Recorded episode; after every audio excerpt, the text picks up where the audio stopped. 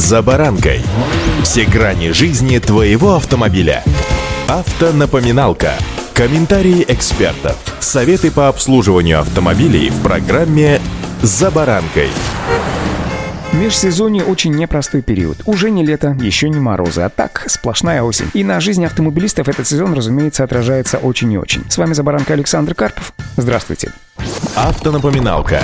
Отмечу, что осень, хотя если быть точным, то изменения температуры и влажности влияют на огромное количество узлов автомобиля. Начнем с самого простого – влажности. Если быть точным, то дождливости. Здесь самое главное привести в порядок стеклоочистители. Во-первых, в дождливую погоду эксплуатация автомобиля с неработающими дворниками попросту запрещена. Во-вторых, и, пожалуй, самое важное, что дворники напрямую влияют на безопасность. Поэтому с началом осени смените либо резинку на дворниках, либо целиком щетку. Все зависит от того, насколько хорошую щетку вы приобрели в прошлом сезоне. Если щетка еще в хорошем состоянии, то достаточно заменить лишь резинку водосгон. Если вы видите, что щетка уже плохо прилипает к лобовому стеклу, то не задумываясь, меняйте щетку целиком и лучше не скупитесь, поскольку о хороших щетках я только что вам рассказывал. Следует помнить, что дворники меняются парами, ведь видимость должна быть одинаковой по всей площади ветрового стекла. В осенне-зимний период, как муравей, трудится еще и аккумулятор, хотя когда он трудится иначе? Не, не знаю таких случаев, по-моему, всегда. Так вот, до наступления холодов и первых заморозков необходимо подзарядить или заменить аккумулятор. Конечно, если вашему аккумулятору менее двух-трех сезонов, то думать о новом еще рановато, но проверить уровень заряда все же стоит.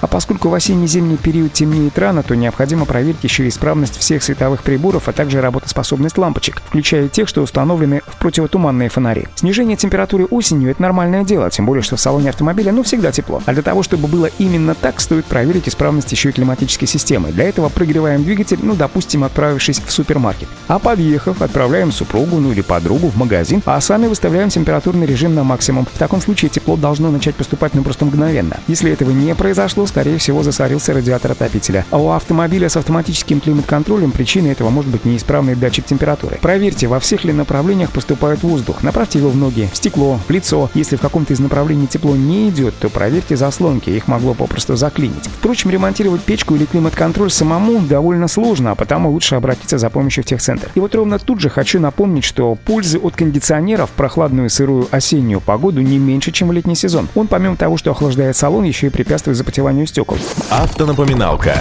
Не стоит забывать о кузове вашего автомобиля, ведь при активной эксплуатации на лакокрасочном покрытии могут возникать сколы и царапины, которые в будущем станут очагами для появления ржавчины. В летнее время кузов автомобиля не сильно подвержен коррозии, даже если лакокрасочное покрытие имеет небольшие дефекты. Но вот дождливый сезон меняет ситуацию в корне. Не успеете оглянуться, как царапины и потертости на вашей машине зацветут. Прежде чем приступить к осмотру кузова машины, следует тщательно ее помыть. Особое внимание необходимо уделить наличию повреждения колесных арок, крыльев и кромки капота. Эти элементы больше всего страдают от летящих с дороги камней. Вот такие несложные манипуляции необходимо провести с своим автомобилем, чтобы подготовить его к осенне-зимнему периоду. Удачи! За баранкой.